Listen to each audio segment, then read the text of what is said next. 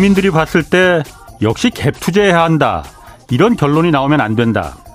어제 원희룡 국토부 장관이 정부가 역전 세난을 해결하기 위해서 내놓은 DSR, 즉 총부채 원리금 상환 비율 완화 방안을 두고 한 발언입니다. DSR은 대출 받을 때 매달 갚을 원리금이 소득의 40%를 넘지 않도록 대출 한도를 정해놓은 정부가 마지막 보루로 여기는 대출 규제 정책입니다. 빚 더 낼 수 있게 해줄 테니 집 팔지 말고 그냥 대출 더 받으란 얘기인데 사실 집값과 전세값을 올려놓은 주 원인 가운데 하나가 무리한 갭 투자였습니다. 집값과 전세값이 내려가서 이 갭 투자자들이 손해를 볼 상황이면 손해를 보는 것이 맞습니다. 원장관은 DSR을 풀어주더라도 전세 보증금 차액 정도에 그칠 것이고 집 주인들에게만 혜택을 준다는 오해를 사지 않도록 할 것이다 이렇게 밝혔습니다. 그러면서 무엇보다 갭 투자 안 한 국민만 바보였다. 이런 생각 들지 않도록 해야 한다 이렇게 말했습니다. 정부가 마지막 보루까지 열어주는 모습을 보면서 원장관이 언급한 그 국민들은 지금 무슨 생각을 할지 궁금합니다. 네, 경제와 정의를 다잡는 홍반장, 저는 KBS 기자 홍사원입니다. 이번 주 금요일까지 책 선물 이벤트 진행합니다. 이석진 금융연수원 겸임 교수가 쓴 책, 원자재를 알면 글로벌 경제가 보인다. 하루에 네 분씩 추첨해서 보내드립니다. 원자재 슈퍼사이클의 진실과 해법 만날 수 있는 책, 아, 원자재를 알면 글로벌 경제가 보인다. 받고 싶은 분은 짧은 문자 50원, 긴 문자 100원이 드는 샵 9730으로 이름, 연락처, 주소 보내주시면 됩니다. 홍사원의 경제쇼 출발하겠습니다. 유튜브 오늘도 함께 갑시다.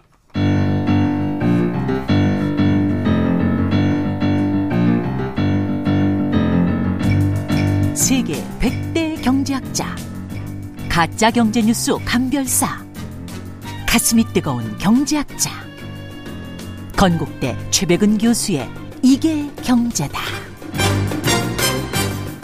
네, 경제 지표들만 보면 지금 사실 뭐 미국이나 우리나라나 경제 상황이 지금 뭐 정확히 어떤 상태인지 이거 매우 헷갈립니다. 그래서 오늘 자세한 경제 상황 분석해 보겠습니다. 최백은 건국대 경제학과 교수 나오셨습니다. 예, 안녕하세요. 안녕하세요. 예. 모레 새벽에 일단 미국 기준금리 결정되는데 예. 미국 경제 그 현재 경기만 보면은 경기 침체하고는 좀 거리 멀어 보이거든요. 뭐 주식시장도 오르고 고용 고용시장도 뭐 아주 탄탄하고 미국 경제가 현재 정확히 어떤 상황입니까? 어 그런데요. 네. 그 전제가 저는 잘못 짰다고 생각하는 게요. 전제? 예. 어. 지금 홍 기자님이 말씀하신 네. 우리가 90년대 이후에요. 네. 90년대 이후에 경기 침체는요.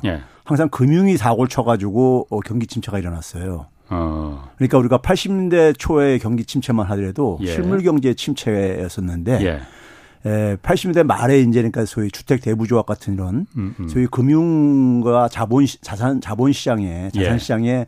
문제가 예. 그 후유증이 이제 경기 침체를 야기했거든요. 예. 2001년도도 그렇죠. 닷컴 버블이 붕괴되어지면서 그랬었고요. 예. 2008년도 말할 것도 없고요. 음. 항상 그래왔었습니다. 그러니까 90년대 이후부터는 금융이 그러니까 사실 실물 경기 침체를 그러니까 항상 초래해 왔어요. 예. 어. 그러다 보니까는 지금 사실 그러니까 우리가 실물 경제 지표들을 많이들 그러니까는 얘기들을 하시는데 음. 저는 잘못 얘기하고 있다고 봐요. 그러니까 금융위기 전에도 실물 경기 지표들은요 다 좋았었어요. 음. 고용도 어. 고용도 그러니까 실업률도 쭉 떨어지고 어. 있었고요. 예. 그다음에 개인 소비 지출도 음. 해서 올라가고 있었고요. 예. 그러니까 어 실물 경기 지표들은 다 괜찮았었습니다. 어. 그다음에 주식 주가도 많이 올라가고 예. 있었고요. 어. 그러니까 지금하고 상황이 굉장히 비슷해요. 그래프를 예. 그려보면은요, 굉장히 비슷한 모습이 나옵니다. 그럼 금융위기가 한번 터지고 나서 그 다음부터 침체가 그렇죠. 와버렸다. 네. 그렇죠. 그 실물 경기 침체가 어. 그래서 왔잖아요. 지금은 아직 금융위기가 터진 건 아니니까. 그렇죠. 예. 그럼 터진다는 거예요, 그러면은? 그러니까 그 부분에 대해서 예. 그 부분에 대해서 보려면은 예. 이제 금융 지표를 봐야 된다는 얘기죠. 금융 지표. 예, 실물 예. 실물 경기 지표는 예. 이제 사후적으로 이제 그러니까 우리가 음. 이제 반영되어질 거기 때문에 예. 그래서 이제 일부 뭐 전문가들조차도 뭐 실업률이 뭐 그러니까 올라가지 어. 않았느냐 4월 달에 비해서 5월 달에 이런 거 가지고 얘기하시는데 그건 저는 네. 핀트를 잘못 짚었다고 봐요. 네. 그래도 여전히 그래도 완전 고용 수준이거든요. 예. 네, 뭐3,700% 올라가서도 아. 그러니까요. 그리고 뭐, 어, 그러다 보니까 저기 이제 일자리 지표도 괜찮게 나오고 앉아 있고 한쪽에서는 예. 그러니까요. 아.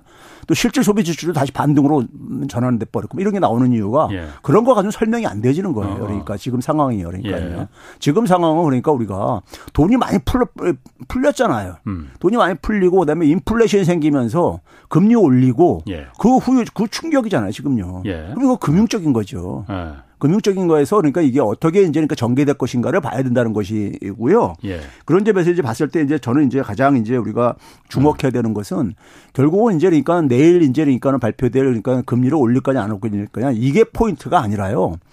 그러니까 이번에 그러니까 안 올린다 하더라도 지금 예. 시장에서는 향후에 그러니까는 이걸 종료로 지금 그러니까 해석할 수는 없다는 거 아니, 아니에요. 7월 달에 음. 그러니까 올릴 수도 있고 예. 그렇죠. 이게 네. 다 열어놓고 있는 것들이잖아요. 예. 그 얘기는 결국 뭐냐면 물가 통제가 안 되고 있다는 얘기예요. 아직까지요. 그러니까요. 아. 물가 통제가 안 되고 있다는 예. 얘기죠. 예. 실제로 보게 되면은 하여간 뭐 어, 근원 물가가 여전히 굉장히 높, 고요 예. 그렇죠? 그런 점에서 이제 그러니까는 어이 물가를 통제할 수 있느냐 하는 문제. 예. 예 여기에 이제 달려 있는데 예. 에, 두 번째는 뭐냐면 이제 그러니까 물가가 근데 물가의 원인을 한번 우리가 좀 상기를 할 필요가 있어요. 음. 이번에 물가는 저는 그러니까 뭐냐면 새로운 인플레이션이라고 제가 얘기를 하는데 예. 과거에 없었던 인플레이션입니다. 그러니까 이 인플레이션이 저는 비경제적인 공급 충격이라고 얘기를 해요. 충격에서 발생한 거라고 그러거든요. 음. 그러니까 우리가 팬데믹 이후에 그러니까는 공급망 교란이라든가 예. 그 뒤이어서 하는 우크라이나 전쟁이라든가 음. 이런 것이 그러니까 인플레를 촉발시켰던 거잖아요. 그렇지. 그리고 예. 그 이후에 그게 이제 내수로 번진 거잖아요. 예. 내수로 번지면서 이제 소위 풀린 돈에 불을 아. 붙인 거잖아요. 예. 그러면 이제 그러니까 그러면 이제 향후에 비경제적인 공급 충격 인플레가 예. 사라졌느냐 이걸 생각해 봐야 된다는 얘기예요. 예. 그러니까 우리가 흔히 말해서 코로나 팬데믹은 예. 신종 바이러스들의 이런 출현들이잖아요. 음, 음. 예. 그건 이제 인간 인간이 어떤 이 자연의 균형을 깨트려 생긴 문제잖아요. 예. 이 문제가 해결됐느냐 저는 이거 묻고 싶어요. 안 됐잖아요. 일단은 코로나 19는 지나갔지만 또 다른 이제 전염병이 그렇죠. 나올 수 있다 이거죠. 그렇죠. 그런 아. 게 그러니까 우리가 사스 아. 때부터 해가지고 아. 계속 그 시기가 단축돼 단축되어 오면서 계속해서 신종 바이러스가 출현을 해왔잖아요. 네. 음. 그리고 뭐 기후 변화 재난도 우리가 많이 얘기를 하잖아요. 음. 계속해서 피해를요. 그 위험은 아직 남아 있다 이거죠. 예. 그 다음에 우크라이나 전쟁도 패권 패권 전쟁의 결과잖아요. 예. 그게 그런 것들이 없어졌냐 이거예요. 우크라이나 전쟁은 뭐 이제 약간 좀 시들시들해지긴 했지만은 예. 패권 전쟁은 여전히 이어지고 그러니까 말이에요. 이거죠. 형태가 달라질 아. 거라 이거죠. 아. 형태가 왜 그러냐면은 미국이 뭐 패권을 자기에 도전하는 것을 용납을 안 하겠다는 것이 예. 기본이 확고한 자세이기 때문에 예. 그러한 부분 속에서 그러면 상대 국가들이 나머지 국가들이 다 동의를 해주면 조용해지겠는데 그게 안, 안 되고 안, 해결이 안 되고 있잖아요. 예. 그런 점에서 비경제적인 공급 충격이 예. 저는 요인이 하나도 해결된 게 없다 이거예요. 음. 우리가 적어도 지금 그러니까 코로나 팬데믹 요인이라든가 우크라이나 전쟁 요인은 거의 다 사라졌어요. 예. 인플레에서요. 예, 예. 소위 말해서 유가 요인이 거의 사라진 거나 어, 그렇지. 비슷합니다. 예. 그렇죠? 근데 이제 문제는 뭐냐면 그걸 전제로서 다시는 이제 그런 요인이 발생 안 할 거라 전제로서 전문가들은 예. 상을 하고 앉아 있는 거예요. 예. 그런데 그걸 누가 장담을 해요? 음, 장담할 수 없는 거잖아요. 그렇죠. 그 원인이 해결이 안 됐기 때문에요.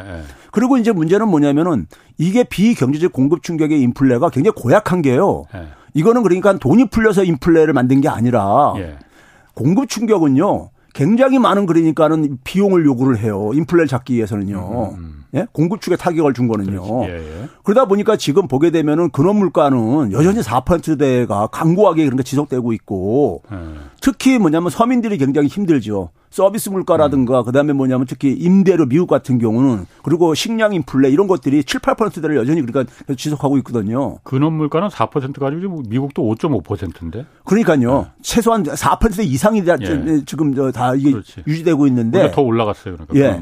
우리는 더군다나 근원 물가가 더 높아요. 예. 전체 물가보다. 예. 이것도 굉장히 저는 저기 저 아주 음. 비상식적인 저거라고 보는데 예. 에, 그러면 이제 그런 점에서 이게 물가를 네. 다시 그러니까 잡을 수 있느냐 하는 문제. 네. 물가를 안, 물가가 안 잡히게 되면은 결국 그러니까는 금리를 올릴 수밖에 없는 압력에 시달린다, 압력을 받는다 이거죠.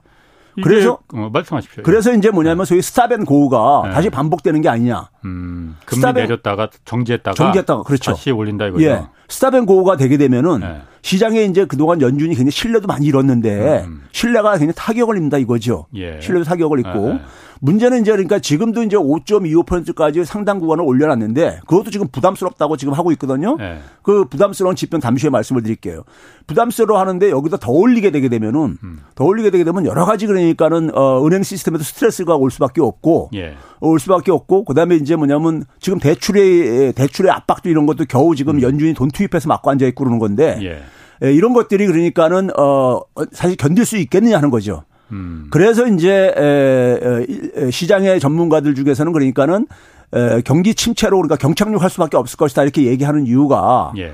저는 이제 그래서 그래요. 우리가 만사에는 득과 실이 있다는 말이 있고 경제는 음. 그러니까 no free lunch를 얘기를 하고 있듯이 물가를 잡 이런 물가 고약한 물가를 잡기 위해서는 경기 침체를 그러니까 우리가 음. 이거를 그러니까는 어 경기 경기 안정을 우리가 확보하면서 물가를 네. 잡는 길은 저는 거의 없다고 봐요. 사실상이요. 음, 두 마리 토끼를 다 잡을 수는 없죠. 예. 거기다가 어. 뭐냐면 이제 금융 안정까지 예. 이걸로 그렇지. 잡는다는 것은 예. 저는 그러니까는 거의 사실상 예. 비현실적이라는 얘기를 해요. 예. 그러면 결국은 뭐냐면은 이거를 그러니까 언제 빨리 그러니까 예. 우리가 오히려 그러니까 이 부분을 물가를 빨리 안정시키고 예. 그리고 나서 그다음에 이제 그러니까 금융 안정이라든가 경기를 우리가 어 얘기를 할 수 있는 예. 여건을 만든 환경을 만드는 것이 중요하지. 음.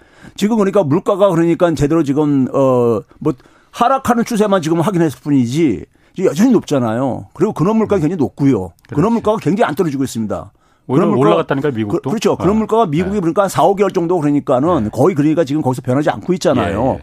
예. 그러면 그게 왜 그러냐면은 유가 효과라는 얘기예요. 네. 전체 물가 떨어진 거는요, 기본적으로요. 석유값만 떨어져. 예, 석유값만 떨어져가지고 어. 반영됐다는 아, 얘기죠. 예, 예. 실제로 서비스료는 보게 되면 서비스 물가는 굉장히 예, 고공행진하고 앉아 있고요. 예. 그러면 이제 그런 상황 속에서 지금 상황에서 금리를 그러니까 6월 달에 어. 내일, 내일 그러니까 예. 안 올린다고 해가지고 이게 아무 의미가 없다 이거예요. 저는요.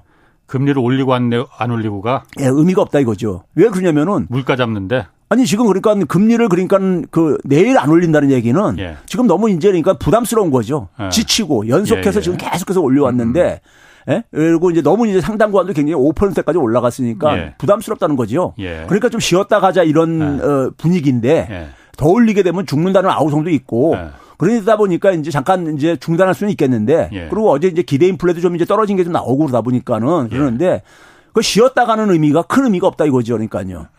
네? 음. 쉬었다 쉬었다 이게 왜냐면 종료를 그러니까 할 수가 없는 상황이기 때문에 예. 종료하려면은 결국 확인이 돼야 되는 거거든요. 물가가 예. 그러니까는 안정적으로 어. 그러니까 통제가 될 수 있다는 것에 대한 음. 확인이 돼야 되거든요. 예. 근데 그게 그러니까 지금 아직 적어도 당분간은 확인되기 쉽지 않다는 얘기죠. 예. 적어도 그래서 그러다 보니까 올해는 적어도 금리를 그러니까 인하하는 거는 어 아무도 그러니까 기대하지 않잖아요, 사실은요.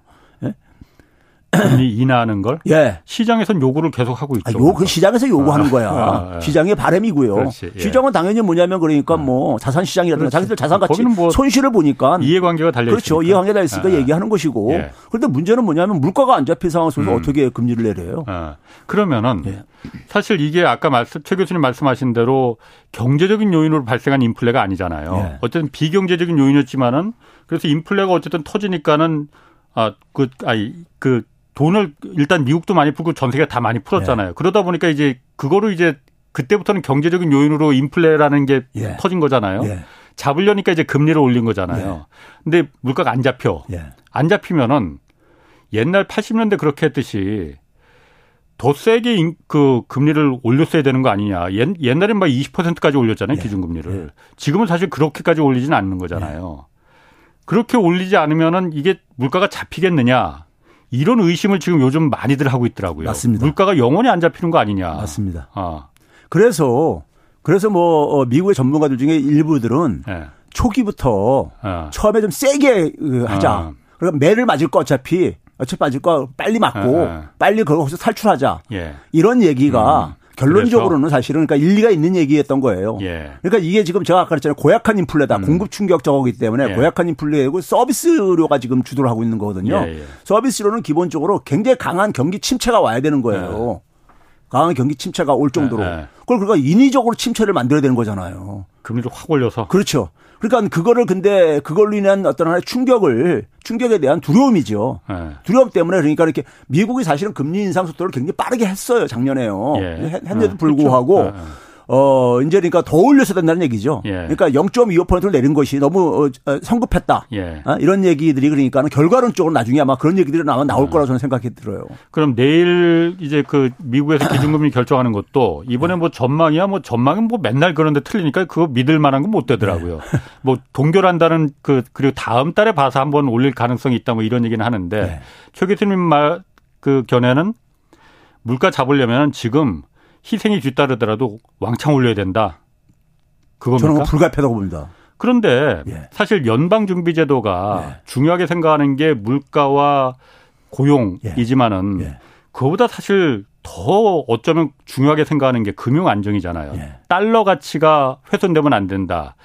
미국의 가장 핵심 이익은 달러니 이게 무너지면 미국도 무너진다라는 게 연방준비제도가 무조건 무슨 수를 써라서도 지키려고 하는 거잖아요. 만약 에 그런데 기준금리를 올리면은 미국 국채가 금리가 올라가고 그런 말은 다시 말해서 미국 국채 가격이 하락한다는 얘기잖아요. 네.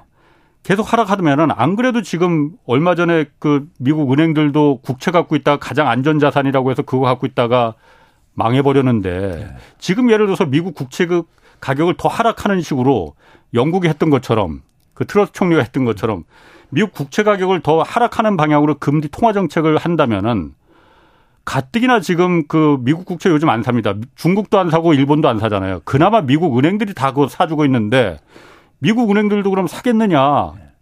그럼 미국이 달러가 무너지는 건데 라는 두려움을 미국 연방준비제도가 안 갖고 있겠습니까?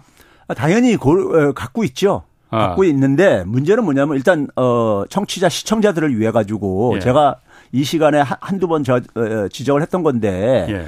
연준의 통화신용 정책의 미션은요 목표는 예.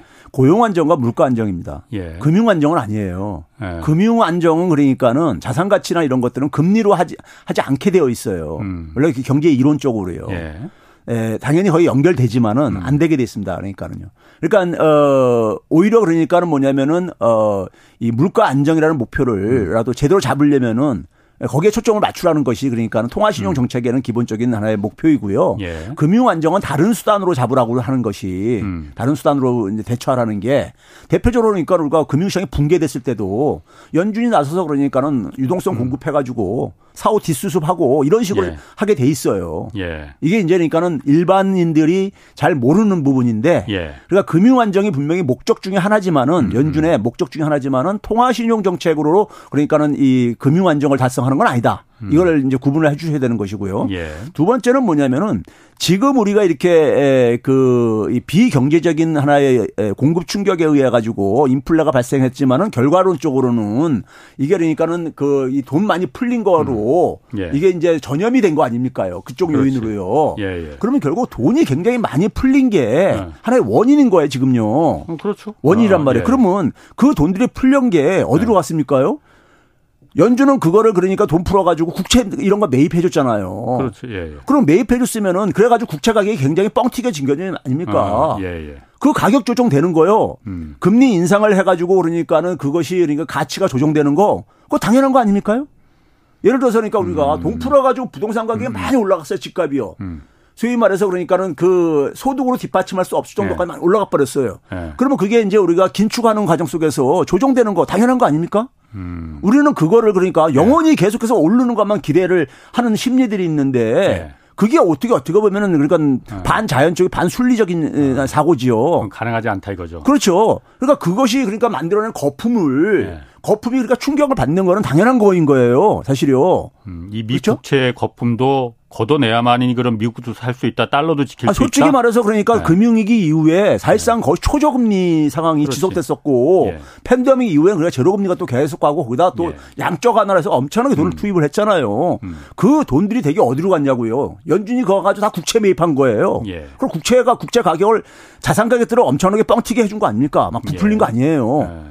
예. 그게 그러니까 사실 통화 긴축하는 과정 속에서 해소가 되는 거 이거 자연스러운 거 아닙니까? 음. 그게 고통스럽다고 보고 가는데 고통스러운 게 아니라 몰핀 가지고 계속해서 음. 그러니까 그걸 유지했던 거를 그거를 그러니까는 음. 몰핀에서 벗어날 때는 굉장히 고통스러운 거죠. 예. 그걸 중단한다는 얘기는요. 예. 근데 그거를 그러니까 고통스럽다고 해가지고 안 한다고 해서 뭐가 네. 해결되냐 이거죠. 음, 그러니까 이번에 어쨌든 연방준비제도가 그 고통스럽더라도 금리 네. 올려서 물가도 잡고 국채에 대한 그 거품도 걷어내고 그래야만이 어, 살 수 있다 이런 거죠. 저는 그렇게 봐요. 이게 원칙이라고 봐요. 아, 모르겠습니다. 뭐 제가 지식에 딸려서 사실 저는 사실 제가 연방준비도 의장이라면은 물가나 뭐 고용 이런 거보다도 지금 달러가 흔들흔들한다. 네. 달러 무조건 지켜야 된다라는 생각이 머리에 제일 꼭대기에 있을 것 같아요. 그래서 그것 때문에 금리를 못 올리는 거 아닌가. 더 물가 물가가 이렇게 근원 물가가 안 잡히고 이러는데도 못 올리는 이유가 근본적인 이유가 달러의 가치, 달러 패권이 이게 아닌가라는 달러 가치는요. 네. 우리가 이걸 아셔야 됩니다. 네. 달러는 중앙은행이 찍어내는 거잖아요. 예. 중앙은행이 찍어내는 우리가 화폐라는 것은 사실 부채입니다. 음. 이거 그 아들 저기 일반인들은 생소하게 느낄 수가 있는데 예. 종이돈이잖아요. 그렇죠. 이거 중앙은행 지금 채권이에요. 예. 채권인데 이것에 대한 가치는 뭘로 보장되는 거냐면요.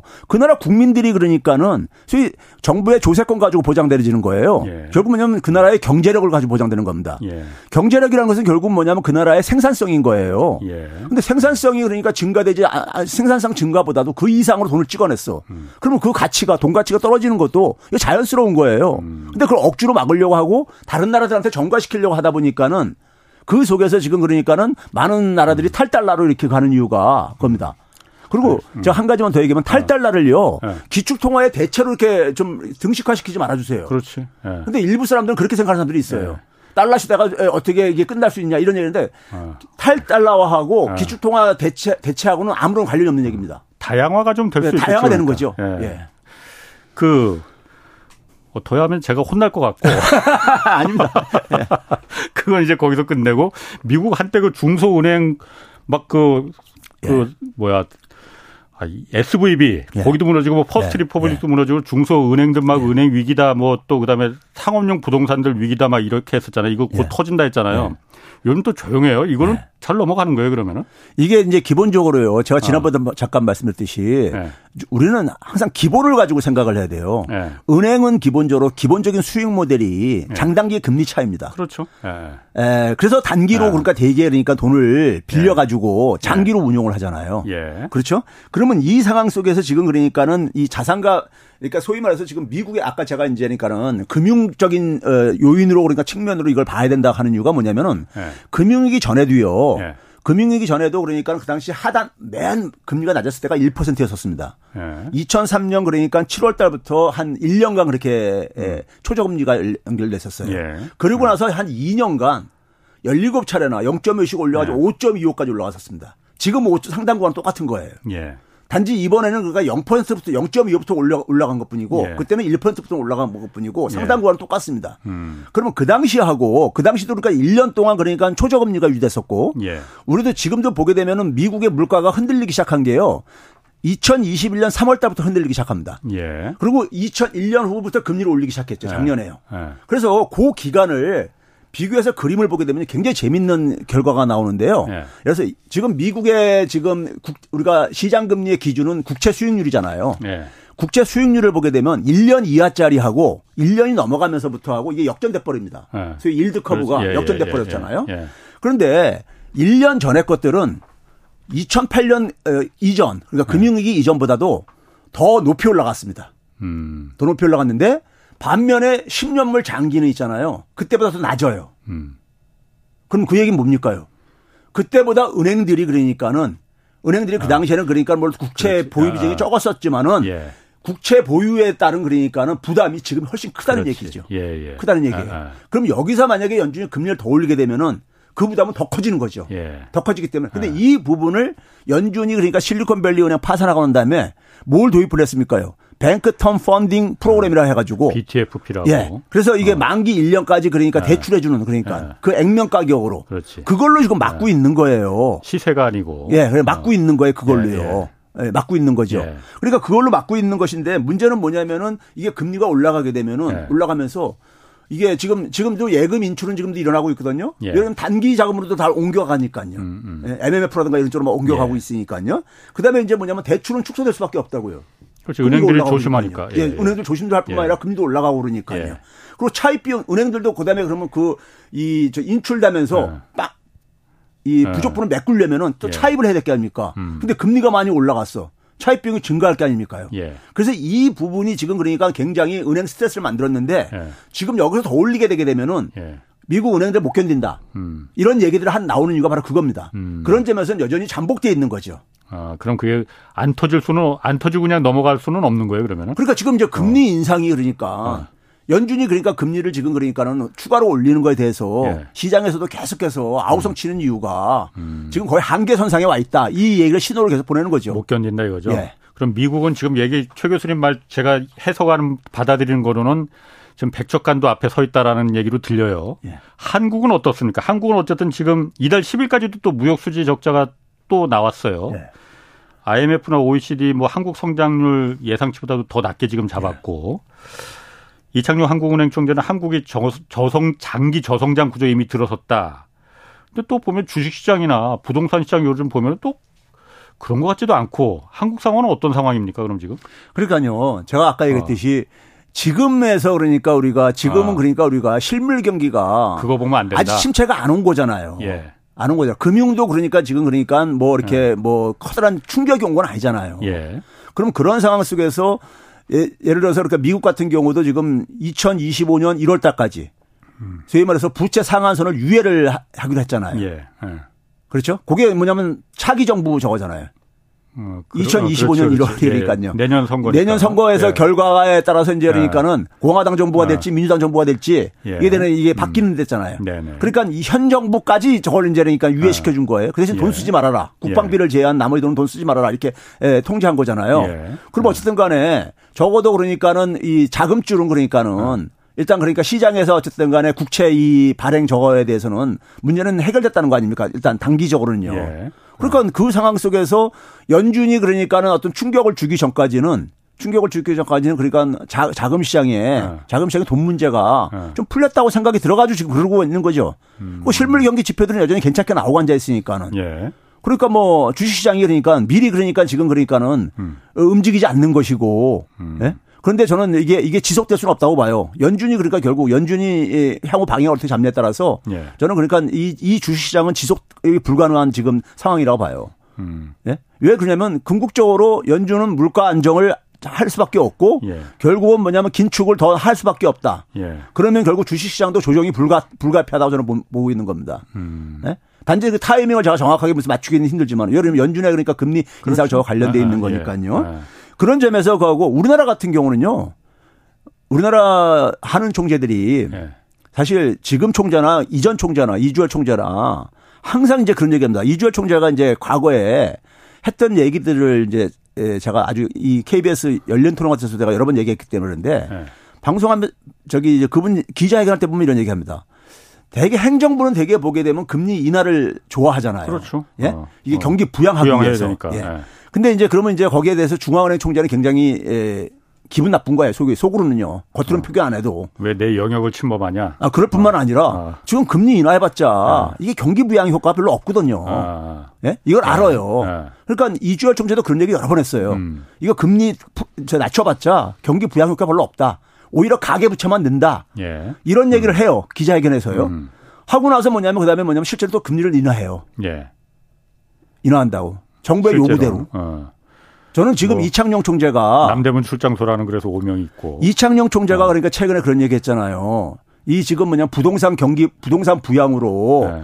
이거 하게 되면 나라 망한다. 뭐 이런 식의 얘기를 했잖아요. 예. 그거 원칙 맞는 얘기입니다. 예. 맞는 얘기면 그걸 관철시켜야 되는 거예요. 예. 관철시키지 않고 음. 그것과 그러니까는 다른 행동을 한다면은 다른 행동을 한다면은 국민과 시장이 그러니까는 중앙은행을 믿을 수가 있겠냐고요. 음. 저는 그래서 이창용 총재한테 지금 부탁드리고 싶은 게 그분은 그거 그만두고 학교 돌아가면 되는 거예요. 자기가 그러니까 갖고 있는 소신대로 중앙은행 통화 정책을 펼쳐줘야 되는 것이고 한국은 지금 막다른 골목에 계속 몰리고 있는 거예요. 시간 벌기만 하고 있는 건데 예. 금리 1월 달에 종료시켰잖아요. 예. 근데 지금 3월 달까지 지금 중앙은행 통계를 보게 되면은 금리 인상이 21년 8월 달부터 시작했습니다. 우리나라는요. 이주월 예. 총재 때부터요. 예. 금리 인상하는 시기 동안에 뭐냐면 중앙은행이 공급하는 본원 통화량이나 시중 통화량이나 다 증가했어요. 시중 통화량은 388조 원을 증가했습니다. 금리를 인상했는데 인상하는 시기 동안에 통화량을 줄이려고 금리 아, 그러니까. 말이죠. 그러니까 시, 그러니까 실패했다는 네. 얘기죠. 제대로 안 했다는 얘기죠. 그 돈이 그러니까 사실 작년 같은 경우 대표적으로 기억들 나시겠지만은 예. 작년 4분기 전후에 그러니까 굉장히 신용 경색들이 오고 그랬었잖아요. 아, 예, 예. 그때 기업 대출들 금융회사들 아. 지원들 굉장히 돈 많이 했잖아요. 아, 그때 레고랜드 사태 나고 예. 그래서 채권 어음들 막 그 그렇죠. 때. 예. 예. 현 정부가 대개 하는 게 뭡니까요? 어떤 문제가 이렇게 좀 이렇게 조짐이 보이게 되면은 예. 그걸 일단 그러니까 봉합하는 방향으로 가고 예. 그 봉합하는 건 대개 뭐냐면 돈을 동원하는 거예요. 예. 돈을 푸는 거예요. 음. 예? 돈을 푸는 거. 지금 뭐 저기 부동산 문제도 마찬가지고 다 그런 식이잖아요. 그럼 그래서 오히려 금리 인상 긴축 기조에도 지금 오히려 한국에서 통화량은 더 늘었어요, 그러면은? 늘었죠. 388조 원 정도 증가했다니까요.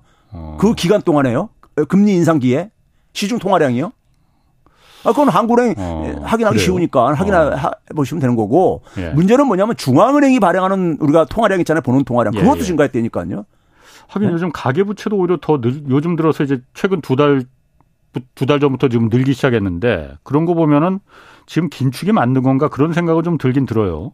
아니 긴축 효과가 네. 긴축 효과가 사실상 그러니까 안 나.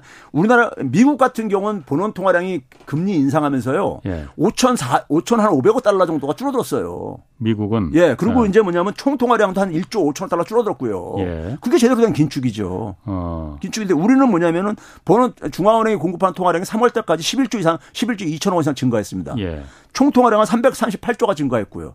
예? 이래 가지고 긴축이 되겠냐고 효과가 나타나겠냐고요. 음. 예? 그러면 그 통화량을 줄이려면 원래 통화량을 줄이려고 금리 인상하고 그러는 그렇죠. 거잖아요. 그러면 금리 네. 인상이 좀 너무 낮았 약했다 이, 이 결론인가요? 어, 그렇죠. 지금 우리나라만이 네. 주요 국가들 중에서 전 세계를 다 조사할 수는 없고 예. 주요 국가들만 보게 되면은요. 예. 전체 물가가 그러니까 본원 본원 저기 근원 물가보다 예. 낮은 나라는 우리나라밖에 없어요. 음. 이거는 이거는 이거는 결, 결코 반가운 현상이 아닙니다. 우리나라는 그러니까 근원 물가가 예. 서비스 물가나 이런 게뭐 예. 석유, 에너지, 곡물 이런 거 다 포함한 그런 물가보다도 더 높다 지금. 우리는 대부분이 유가 유가 인하 효과인 거예요 지금요. 이 떨어지는 아. 전체 물가는요.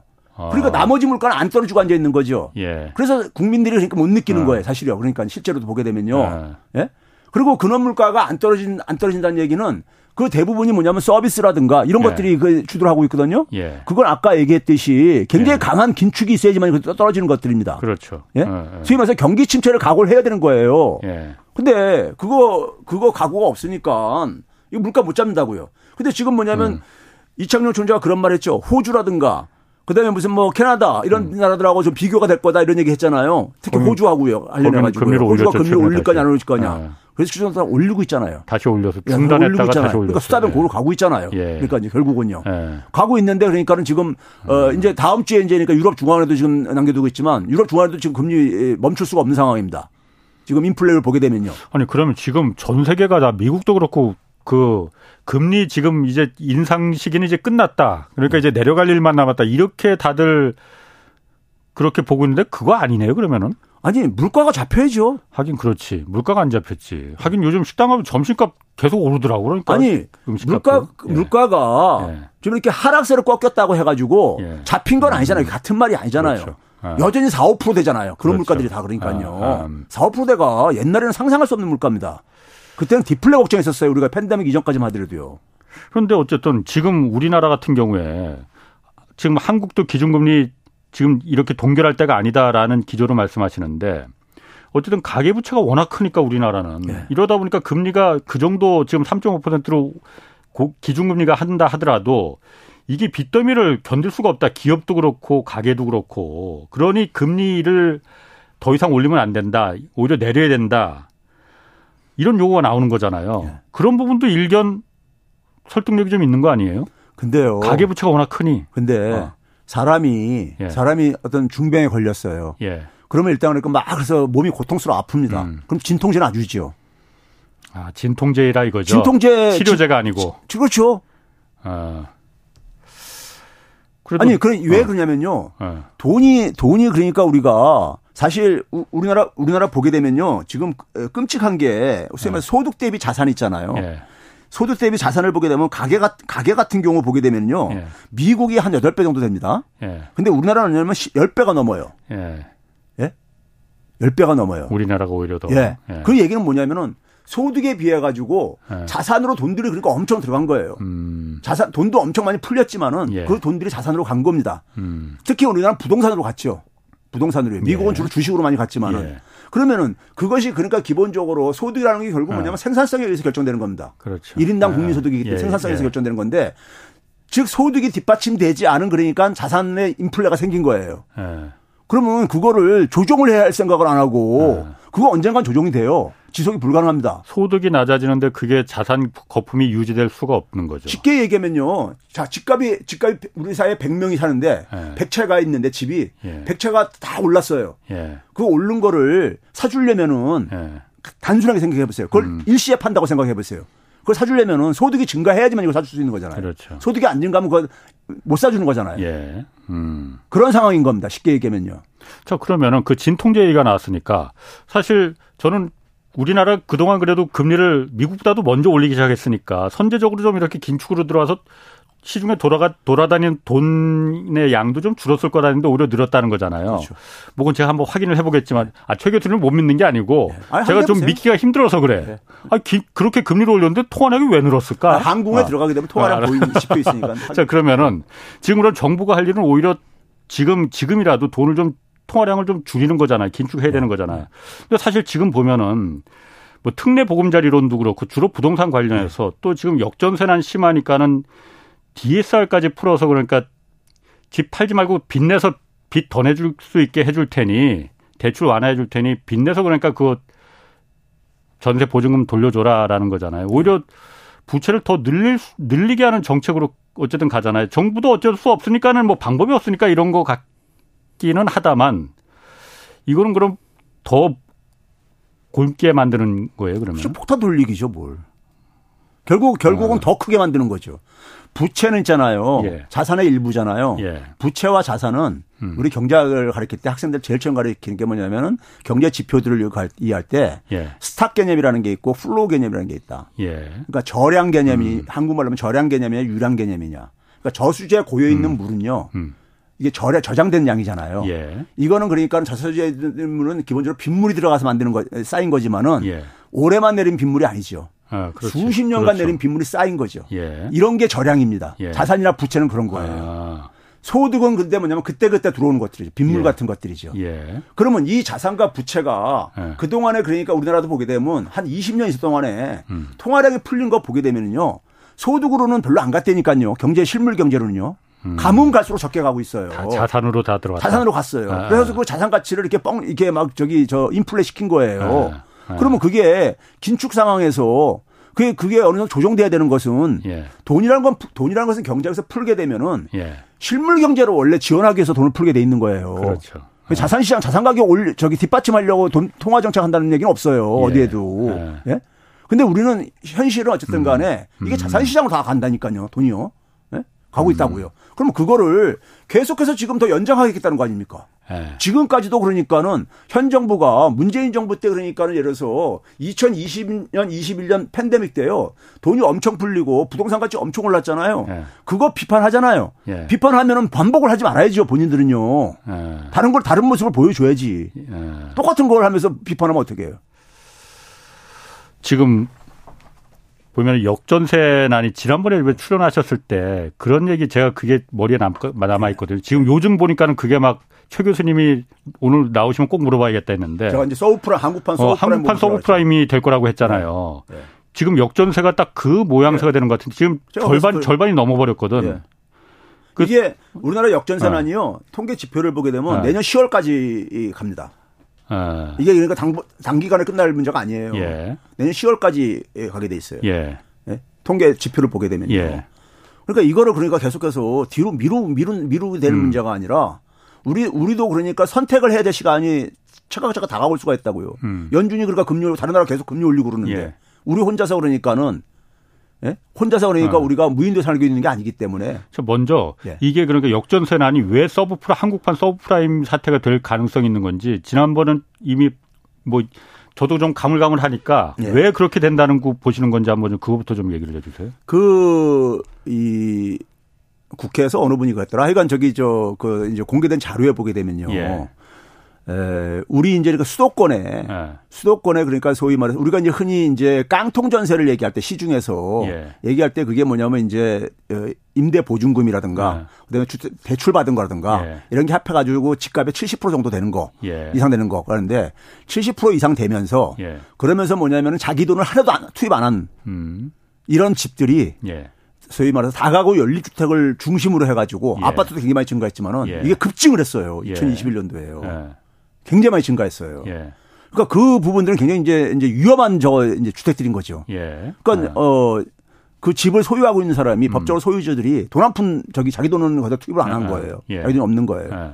예. 근데 이제 그 부분들이 그러니까 지금 전세가 하락을 하면서 그러는데 대개 그 부분들이 어떤 사람들입니까? 누가 물려 있는 거예요? 취약계층들이잖아요. 그렇지. 경제적인 예. 약자계층들. 예, 예. 다가구 연립주택에 되게 거주하시는 분들이 예. 제가 좀 차별화사가 아니라 그렇잖아요. 상대적으로. 예, 예. 근데 아파트도 많이 증가했긴 했습니다. 그럼 그 부분들이 그러니까 되게 우리 사회 속에서 음. 제가 그래서 한국판이라고 한 이유가 음, 음. 한국판이라고 이유가 그분들은 그러니까 그 전세를 음. 전세를 자기 재산 다 투입해서 어쨌든 간에 그 살고 그렇죠. 있는 거잖아요. 임대 보증금을요. 예. 근데 subprime이란 건 뭐예요? 신용등급이 가장 낮은 사람들이 미국에서 네. 소위 말해서 소득이나 어, 직업이 그러니까 변변치 않은 사람들이 대출을 다 거의 full로 해줘가지고 full로 해줘가지고 받았는데 그 집값이 떨어지면서 음. 이게 생긴 거잖아요. 그래서 subprime이죠. 그래서, 그래서 예. subprime이잖아요. 예. 그럼 우리나라 같은 경우는 지금 아까 제가 앞에서 얘기했듯이 예. 이 취약계층들이 예. 자기 재산 다 투입했는데 음. 그거를 못 돌려받아. 예. 예? 재산을 그러니까 자기 투입한 음. 재산을 못 돌려받는 거잖아요. 예. 예? 그리고 그 개 중에는 그러니까 또 전세 자금을 대출받아서 많이 한 사람들도 있을 것이고요. 예. 예? 음. 거기다가 우리나라는 뭐냐면 채무자의 권리가 굉장히 취약하다 보니까는 미국이나 이런 데보다 예. 예? 그러다 보니까는 그냥 어그 채무에서 어안 감다고 해서 상환 안 한다고 해서 해방되는 게 아니죠. 물론 그렇죠. 예. 예. 미국은요. 미국은 그런 게 아닙니다. 미국은요 집, 집을 던져버리게 되면요 예. 집을 던져버리면 자기 채무가 그러니까 종료가 되는 그렇죠. 주들이 많습니다. 예, 예, 예. 아, 이제 그런 점에서 이제 그러니까는 한국에 있어도 마찬가지로 굉장히 취약계층들이 물려 있는 음. 부분이고 역전 음. 전세라는 것이 예? 취약계층 우리 사회에서 그런 면에서 이제 서브프라임 사태가 예. 같이 될 수 있다. 예, 그리고 이게 가격이 아. 하락을 하고 있잖아요. 아, 예. 가격이 전세 가격이 아, 실제로 하락을 했자 하락하고 예. 있잖아요. 아. 그리고 그걸 전세 가격을 정부에서 그러니까 돈을 메꿔주지 않는 이상에는 예. 팔아야 할 수밖에 없잖아요. 예. 파는데 문제는 뭐냐면 그거 가지고 회수가 안 되잖아요. 자, 저 지금 못해, 못하는 상황이 돼버렸잖아요. 예. 그러면 결국 그, 그 부분에 대해서 그러니까 많은 사람들이 결국은 거의 관련된, 관련된 곳들이 아. 다 타격을 입을 수 밖에 없죠. 아. 금융적인 타격을요. 그럼 지금 이 상태를 갖다가 해결할 수 있는 방법은 네. 지금 뭐 DSR 풀어주고 이런 거는 아, 그런 것도 이제 미봉책으로 하고 있지만은 정부 입장에서 생각했을 때 가장 근본적인 방법은 집값이 옛날처럼 다시 왕창 올라서 네. 부동산 거품이 다시 키워지는 그 상태가 돼야만 이게 해결되는 겁니까 그러면은? 그 어. 굉장히 굉장히 지금 저기 저 그 어떻게 보면은 어. 어, 뭐라고 표현을 해야 될까요? 어. 사실 어. 일어나서는 안 될 일이지만은 어. 예. 그바 그 길밖에는 예. 이거 잠재우려면 그거 예. 없지요. 어. 없죠. 그러니까, 그러니까 우리가 예. 집값이 올라갈 때는요. 예. 다들 행복해요. 예. 미국도 그랬었어요. 예. 집값이 올라갈 때는 음. 기존의 집을 갖고 있는 사람도 자기도 집값 덩달아 올라가고 예. 금융기관들도 대출을 노리하니까 어. 돈 벌어서 좋고 예. 그리고 집값이 올라서 기분 좋다고 소비도 늘려가지고 그렇지. 경기가 예. 부양되면 정치인들도 인기 올라서 좋고 예. 다들 좋아해요.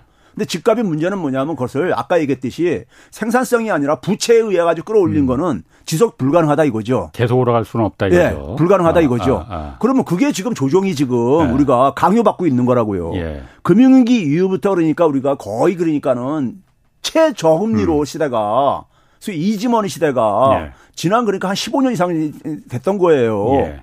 그 상태 속에서 그러니까 우리는 그러니까 그 음. 기억만을 갖고 있는데 갖고 있는데 지금 그러니까 그거를 더 이상 그러니까 지속할 수 없다고 지금 예. 강요하는 거잖아요, 지금요. 아. 예? 지금 인플레를 어쨌든 간에 이런 충격을 그렇지. 줘가지고 예. 이걸 지금 선택을 하라고 아. 강요를 받고 있는 거잖아요. 아. 그럼 그 상황 속에서 지금 DSR 완화한다는 게 형평성 문제도 얘기가 오르지만은 다 이거 뭐 얘기 나온 거니까 하는 건데 음. 그렇게 해가지고 만약에 더 추가로 대출해 줘 보세요.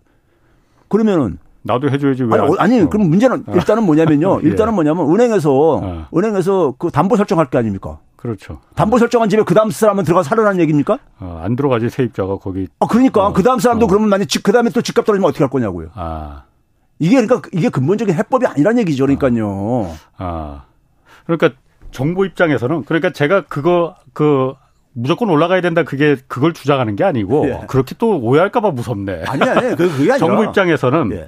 야 지금 봐서는 이게 백약이 무효 무효인데 이거 해법이 없는데 집값이 올라가는 것밖에 방법이 없는데 그래서 어쨌든 지금 보면은 주택 경기가 막 살아난다 이 얘기 있잖아요. 예. 그게 실제 살아나는 건지 그 통계에 좀 허수도 있는데 예. 잠깐만요. 그런데 어쨌든 주, 주, 택 담보 대출도 지금 늘어나기 시작했거든요. 그것도 급하게 지금 늘어나고 있습니다. 예. 그런데 보면은 이게 어쨌든 기준금리는 동결이 돼 있는데 내려가는 게 아니잖아요. 시장 시중 은행들 그 시장 금리는 지금 계속 내려가잖아요. 어쨌든 그게 강, 금융 당국이 좀 상생 금융 좀 협조 좀 해라 해서 내 좀 내려 이렇게 할 수도 있겠지만은 어쨌든 내려갔잖아요. 근데 지금 보면은 그래서 이제 그거로다가 어 금리도 이제 좀 내려갔는데 지금 그리고 주택 집값도 바닥이라고 하는데 이때 사야겠다 조바심에 할 수도 있는데 금리가 시장 뭐 신한은행, 국민은행, 우리은행의 금리가 계속 이렇게 낮겠느냐. 왜냐하면 요즘 보면 제가 한 가지 보는 게 은행채 지금 요즘 엄청 발행하고 있거든요. 은행채 엄청 늘어났습니다, 지금. 왜냐하면 그때 레고랜드 사태 때 은행채 좀 발행하는 거 그만둬 하고 금융당국이 손목 비트니까 안 하다가 요즘은 은행들이 조달할 수가 없으니 은행채 발행한다는 거 다시 금리를 올리겠다는 얘기잖아요. 그렇죠. 그럼 다시 올라갈 거 아니에요, 그러면은. 이걸 견딜 아, 그러니까 수가 있냐 이거지 지금. 지금 지금 이제 우리가 작년에요. 예. 작년 그러니까 대개 한 10월 이후부터 특히 특히 10월 이후부터 예. 우리나라 금리가 굉장히 많이 올라왔었잖아요. 예. 그때 사실은 그 금리 올라간 것은 한국은행 금리 올리는 거에 비해서 과도하게 올라갔던 거예요. 아. 그게 한국이 지불한 비용이에요. 예. 한국이 그러니까 잘못 그러니까 정책을 음. 쓰고 예. 해서 신용 경색 상태 만들고 예. 해가지고 지불한 비용이라고. 음. 그러니까 한국은행이 금리 올리 올렸을 때 시장 금리가 올라간 상승폭이요 예. 오히려 더 낮습니다. 아. 왜 그러냐면은 기본적으로 은행이 그러니까 예를 들어서 금리를 그러니까 두 배가 올라갔다고 해가지고 점포가 두 배, 인건비가 두 배 올라가는 거 아니잖아요. 물론이죠. 예. 그래서 이게 그러니까 더 적게 올라가게 돼 있어요. 예. 근데 작년에는 그러니까 그게 크게 올라갔었거든요. 그러니까 예. 비정상적으로 올라갔던 거예요. 예. 그게 지금 금융시장이 안정되면 좀 조정이 되는 것 뿐이지.